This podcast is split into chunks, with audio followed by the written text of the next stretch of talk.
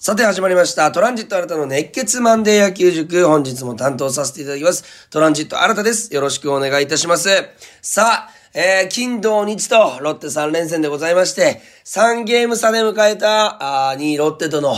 これ大事な大事なね、3連戦だったんですけども、ホークスとしましては1勝2敗ということで、えー、まあね、この3連戦追っかけてくださった方はわかると思うんですけども、まあギリギリ3連敗はせずにということで一番痛いいいパターンと言いますか、あ形にはならずに済んだというのが正直なところではないでしょうか。あ昨日の試合ね、見事周東選手のサヨナラ勝ちで、えー勝ち星をね、えー上げまして、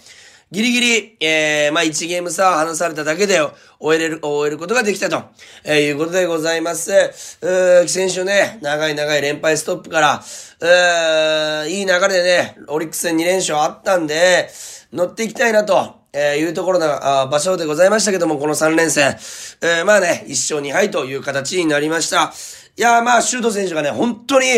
もう大感動の鷹の祭典をね、勝ち星で締めくくってくれましたけども、今年も鷹の祭典が1勝8敗、去年から2勝16敗ということで、本当にこの苦しいね、やはり、えー期間、イベントになったということでございます。まあ、鷹の祭典だから、えーあまり良くなかったというようなね、され方しますけども、えーあまり気にしたくないなというところがね、正直なところでございます。たまたま去年から負けた12試合が、さあ、16試合か、が鷹の祭典だったと、いうことにしたいんですけども、明らかに鷹の祭典だけね、勝てないという、これ何なんでしょうかね、本当にもやもやすると、おいった結果ではございますけども、来年ね、まああるかないかわからないですけども、おやっぱりね、えー、鷹の祭典に関わらず、これからもね、応援していくのにはね、変わりないんですけども、選手たちがね、えー、ちょっと気になるだろうなと、ファンの方もそうですけども、選手、球団が気になるんだろうなというような結果になってしまいました。えー、まあね、えー、ここから、あ今3位でございますんで、どんどんね、上位浮上を目指して、えー、頑張っていくためには、周東さんのさよならヒット、とてつもなくいい流れができたんじゃないかなと。えー、いうふうに思います。さあ、今日もですね、皆さんからメール、えーえーいただいております。まずはですね、カルロス・トシキとオレガドライブさん、長崎からあメールいただきました。ありがとうございます。長崎在住のホークスファンです。さすがに、えー今日7月24日の敗戦はショックでしたと。ありましたね、7月24日。本当にこの皆さんも、悪夢だったとは思いますけども、お角中選手のおサヨナラホームランの時ですね、えーあの時の試合でございます。えーあの試合は、え野球の怖さを改めて痛感しました。新田さんのツイッターにもありましたが、現実とは思えません。去年の最終戦で相当悔しい思いもしましたが、今回はそれ以上の悔しさが込み上げております。選手のこと、采配のこと、いろいろ言う人もいますが、何を言われても構いません。ともかくホークスを信じて応援し続けますというメールいただきました。まあね、そこからね、オリックスに、えー、2連勝をしましたし、えー、まあいい流れ、えーだったと思いますけどもね、またロッテにやられてしまったと。ちょっとね、ここ最近ロッテとの相性があまり良くないなというところでございます。ただね、応援していく姿勢が変わらないと、素晴らしい、えー、カルロス・トシキと俺がドライブさん、えーありがとうございます。熱いメール。これからもね、ホークスに熱い熱いエールをよろしくお願いします。そして僕にはメールをよろしくお願いします。そして、えー続きまして、えーこちらね、えー匿名希望さんからいただいております。えーえー私は野球人っていうのは何だというふうに思います。えー俺も、八幡大学野球部で全国のつわものと対戦したけ、えーしてきた、えー、新田団長が野球人としてってよく言ってるけど、一般人と何が違うか教えてほしいということでメールいただきました。ありがとうございます。まあね、一般人と野球人を、えー大きく分けて言ってるつもりではないんですが、まあ野球人というのは、えーまあ、えー僕の勝手なイメージですけども、あやっぱりスポーツマンシップをね、一番に重んじて、えー正々堂々プレイする、まあ負けたらごめんなさい、打たれたらごめんなさい、エラーしたらごめんなさい。で、打って、守ったら、やってやったぞと。そういうのがね、やっぱこの、なんていうか、このチームを背負って戦う、う人とおいう意味を込めましてね、責任あるプレー、そして相手にね、リスペクトあるプレー、これをね、野球人というふうに僕はね、え習ってきましたので、野球人という言葉を使わせてもらってますけども、まあ一般人と何が違うかと。別にその悪い意味で使ってるわけじゃなくてね、野球人らしからぬプレー、これ多分どこで僕このこういう言葉を使ってるかなと思ったら、例えば、え、先日、えー、近藤選手がね、ボールの球をね、ストライクと判定されて、えー、悔しい気持ちが溜まってるところで、えー、その後ね、三振に取られ、打って取られた、打ち取られた時にちょっと宮城投手がね、ガッツポーズしたシーンみたいなのもありましたけども、ああいう時に野球人としてね、ちょっとガッツポーズはしなくて、えー、しないで欲しかったなみたいな、あ時に使ったんでしょうか。まあ、いろんなところで僕は野球人で使ってますんで、いつ使ったかっていうのはね、詳しくは覚えてませんけども、とにかく、えー、責任、えー、ある行動、まあ、野球人としてという時には、やっぱスポーツマンシップ、スポーツマンとしてというところを、野球のこと野球においては野球人としてという言い方を僕はよくしてるんですけども、正々堂々としたプレーをする、これが野球人ではなかろうかというふうに思います。そして、グラウンド上で起こったミス、例えばまあエラーとかね、三振、まあミスというか、うまくいかなかったことはグラウンド上で返すというところ、この、まあ、あいう気持ちを見せるところ、これが野球人じゃないかなというふうに思っておりますんで、ー、そういう意味での野球人と理解していただければと嬉しいと思います。これからもね、野球人という言葉はバンバン使っていきたいと思いますし、えー、皆さんにね、まあ、傷つくような言葉じゃないので、えー、皆さんにとってね、あ野球やってる人はこうやってね、バットで返すんだ、え、投げて返すんだ、そういうところもね、選手たちを見てほしいというふうに思いますんで、これからも伝えていきたいなというふうに思います。メールありがとうございます。さあ、それでは、金土日一勝二敗のゲーム振り返っていきたいなというふうに思います。えー、僕個人としましては、あバッター陣の粘り強さ、これが出たと思いますんで、えー、ぜひ聞いていただければなというふうに思います。それでは今日も振り返っていきましょう。プレイボールトランジット新たの熱血マンデー野球塾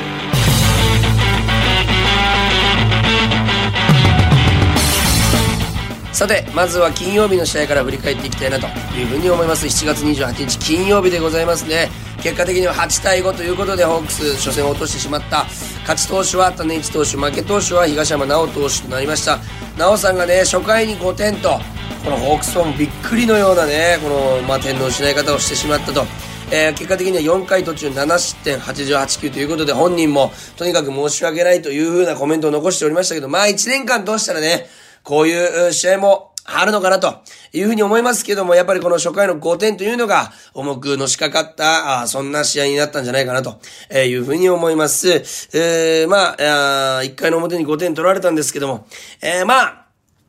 フォアボールというよりは、まあまあ4番ポランコ選手にフォアボールもあったんですけども、ヒットを合計5本か、集中されて、え5点を奪われたと、いうことでございます。まあね、ロッテ打線が、立ち上がりの東山投手を、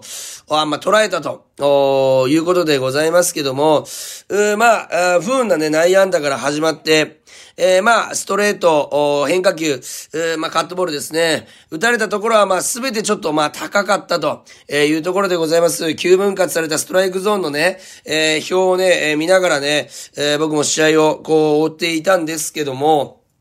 えー、ヒットを打たれた球、なんと、ベルトよりすべて上の高さでヒットがね、えー、生まれているということでございまして、そこをね、えー、ロッテ打線がヒット6本ですか、ヒット6本とも、まあ、ベルトより上の球ということで、ロッテ打線がうまく、そこを捉えていったのかなと、えいうふうに思います。え、まあ、打たれた球はね、カットボール、そしてストレートということで、まあ、130キロから140キロ中盤ぐらいの球をすべて捉えられたといういうことでございます。えー、カットボールがね、特に、えー、捉えられまして、137キロから144キロで、えー、やはりね、そこら辺のね、球速ら辺をストレート張っていたとしても、それぐらいの球速であれば、えー、カットボール、まあ甘めに来ると、ロット打線もね、えー、まあ対応できてししまったんじゃないかなと、えー、いうふうに思います。立ち上がりね、まあどのピッチャー、どんなにいいピッチャーでも立ち上がりが一番、えー、鬼門というふうに言われますけども、そこをうまく捉えられてしまったのかなというふうに思います。まあ先ほど言いましたけども、そうは言ってもね、ホークス、打撃陣が、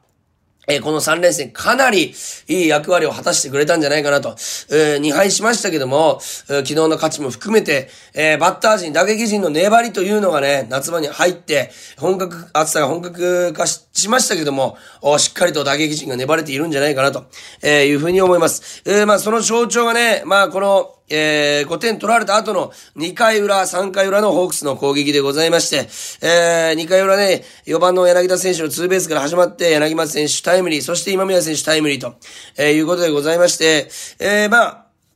柳田選手が出た後5番6番とね、えー、ちょっとアウトになってしまったんですけども、2アウトから7番8番の連続タイムリーということで、ここの粘り強さは、えー、この試合ね、大きく突き放さ、まあ8対5となってしまったんですけども、打撃陣がね、いや、まだまだついていくぞと、えー、いうところで試合を諦めなかった素晴らしいバッター陣の活躍があったんじゃないかなと、おいうふうに思います。えー、特にね、2アウトから、えー、まあ無得点で終わるか終わらないかと、えー、いうところで、えー、回ってきた、あ柳町選手でございますけどもね、スタメンだったり、スタメンじゃなかったりっていうのが続いている中で、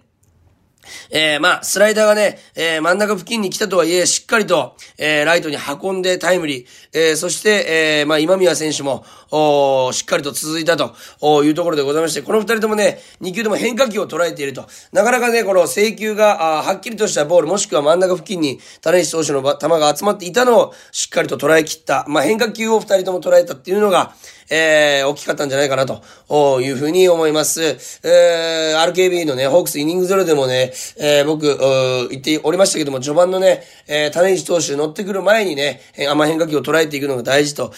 いうところありましたけども、しっかりとそれをね、えー、打撃で実践すると。えー、そして3回の裏、近藤健介選手が、あレフトスタンドへのツーランホームランと、えー、いうことでございまして、序盤で1点差にね、追いついたというのが、今年のホークス、打撃陣の中で、まあ、今年と言いますか、特に最近ね、えー、できていないというか、なかなかね、まあ、5点差ついたらできないんですけども、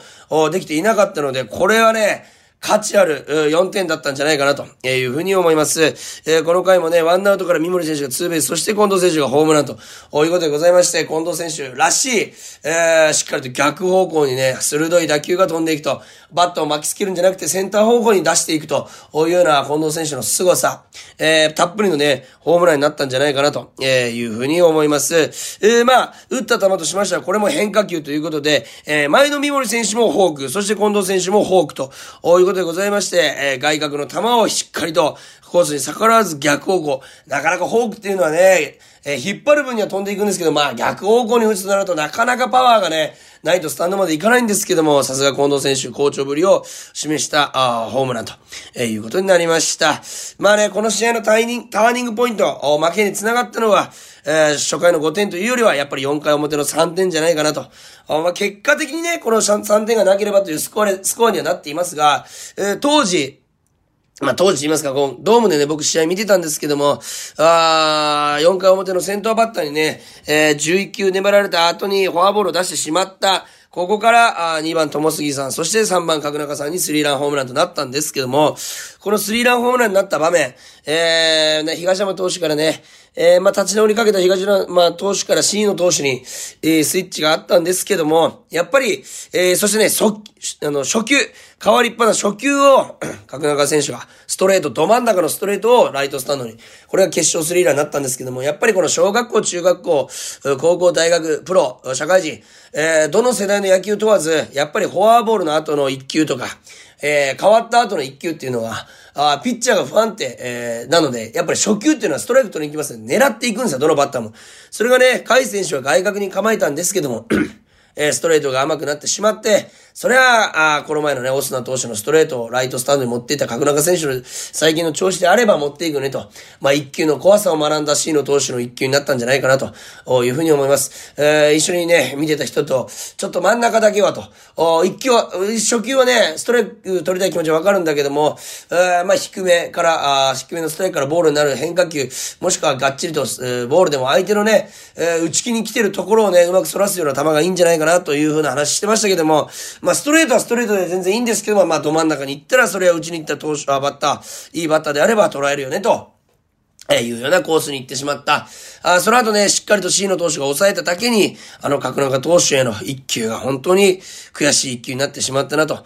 いうふうに思います。えー、まあね、その後ね、牧原選手の反撃のね、のろしを上げるタイムリートなどもありましたし、チャンスも作ったんですけども、と、まあさすがに8点は跳ねのけられないかな、というふうなことで、まあ一球の恐ろしさを感じた。ただ、あ2回と3回の2点ずつ、えー、そして、牧原選手のタイムリー、えー、これはね、バッター陣のこの諦めない姿勢というのがしっかりと伺えた素晴らしい攻撃だったんじゃないかなと。はあ、5点ビハインドから、で、8失点したにしては、バッター陣がね、集中して粘り強く戦った、そんな試合だったんじゃない、価値ある試合だったと、僕は思います。えー、そして土曜日でございます。えー、負け投手、大関投手、8回4失点ということで、えー、まあね、5回まではね、2失点で粘ってたんですけども、6回の、山口幸輝と選手へのタイムリーツーベースが響いてしまったかなと、えー、いうことでございまして、相手の先発投手、カスティーオ投手にも、カシ投手、カスティーオ投手にも5回無失点に抑えられてしまったと、打撃陣で言えば、あ6回裏のね、柳町選手のショートゴロの間の1点、これだけになってしまったのかなと、えー、いうふうに思います。ヒット数はホークス勝っていたにもかかわらず、まあ負けてしまった試合でございました。えー、まあね、3回表に、えー、和田選手、和田幸四郎投手、えー、周東さんと並んでね、9回を代表する、えー、スピードスターに、えー、ホームランという形でね、先制されてしまって、えー、4回表も石川選手にホームランという形で追加点を取られてしまった、えー、ロッテ打線に、今、一発攻勢で点を取られてしまったんですけども、あこの試合の、まあ、ターニングポイントは、えー、一回の裏かなというふうに思いますね。一回の裏、ノーアウト満塁、えー、三連打でノーアウト満塁を作りました。ここから、まあ、1点取れなかった、中軸で1点取られなかったところが、後々響いてしまったのかな、というふうに思います。ここで1点でも入っていれば、打撃陣としては、えー、波に乗れたんじゃないかな、というところで、えー、まあ、5回裏のダブルプレーもそうですけども、えー、初回、えー、試合の入りというところで、ちょっとうまくいかなかったのかなという試合でございます。大関投手もね、えー、粘り強く、ね、まあ途中まで本当に投げていたんですけども、6回表のえー、タイムリーヒット。えー、ここがね、えー、きつかったかなというふうに思います。山口幸輝投手に打たれたフォークボールもね、真ん中付近、えー、ベルトの高さでありました。コースはまあ良かったんですけども、高めに浮いてしまったということでございまして、やっぱりプロ野球選手はね、逃さないなと。おいうことでございまして、甘い球を逃さないバッティング、えー、これがね、えー、ロッテ打線に、えー、されてしまったのかなと、えいうふうに思います。そしてね、この試合で栗原選手がちょっと怪我をしてしまって離脱ということになりまして、まあ、試合内容というよりはその、栗原選手のね、え状況というのが非常に、え心配されるというところでございます。えーやっぱりこの、ずっとね、この、なんと言いますか、あ栗原選手がね、このチームを守り抜いてきてくれましたから、ちょっとね、栗原選手の離脱というのが本当に痛いと。ういうところでございます。これをね、カバーする選手が出てきてくれないといけないと。リチャード選手がね、代わりに出たりとか、いうこともございますし、やっぱりこの息に感じてね、ここ、栗原選手をカバーするどころかレギュラーを取るという気持ちでね、選手が出てくると、また一つチームが強くなるんじゃないかなというふうに思います。えー、大関投手も粘り強く戦っておりまして、球自体はね、えー、悪くはなかったんですけども、一発に泣いた試合だったんじゃないかなということでございます。えー、そして、えー、昨日、7月30日日曜日、これはね、サヨナラ勝ちということで、見事勝利を収めました。ここも、打撃陣の粘りでございます。ピッチャー陣がね、ちょっとバタバタバタと、崩れてしまって、まあ、和田さんがね、3失点ということで珍しく、うえー、まあ、捕まるというシーンがございました。えー、4回に2点、えー、そして、まあ、下位打線への2点、そして、えー、5回のね、中村翔吾選手へのタイムリーツーベースで、えー、まあ、3点を失うと。おその後もですね、えー、田浦投手、そして甲斐野投手ということで、割とちょっと簡単に点をね、失ってしまうような、あ悪い流れ、えー、がありまして、まあ、つもり、打たれたのはつもり選手なんでございますけども、あまあ、自責点としては田浦投手についたとこういうピッチャー陣の中で、えー、1回から4回までね、抑え込まれていた小島投手に対して、5回の裏ですよ、まず。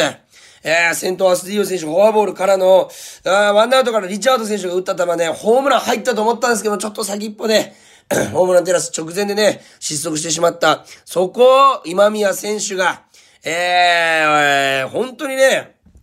低めに落ちる難しい球だったんですけども、右足をうまく引きながら、えー、バットに乗せるといったようなね、打ち方が正し、あ説明が正しいと思いますけども、レフトスタンドに運ぶ、ー、ツーランホームランで、えー、3対2と、えー、いうことで、追い上げを図ると、チェンジアップ低めに落ち沈むようなチェンジアップ、その前のね、2球がストレートストレートだったので、よりチェンジアップがね、遅く感じたと思うんですけども、タイミングを外されながら、しっかりと右足を引いて自分のタイミングを作って、スタンドまで運んだ。そして7回裏、甲斐選手のえー、ホームランということでございまして、見事なホームランでございました。これもね、ツーアウトから、えー、このイニング無失点かというような雰囲気が流れている中で、えー、ストレートを、まあ、レフトスタンドに運んだんですけども、本当にアーティストの打ち方、豪快な一発でございました。弾道が高いので届くかなと思ったんですけども、しっかりとレフトスタンドで届いたと、えー、いうことでございます。そして8回裏、あーノーアウト満塁と、あノーアウト、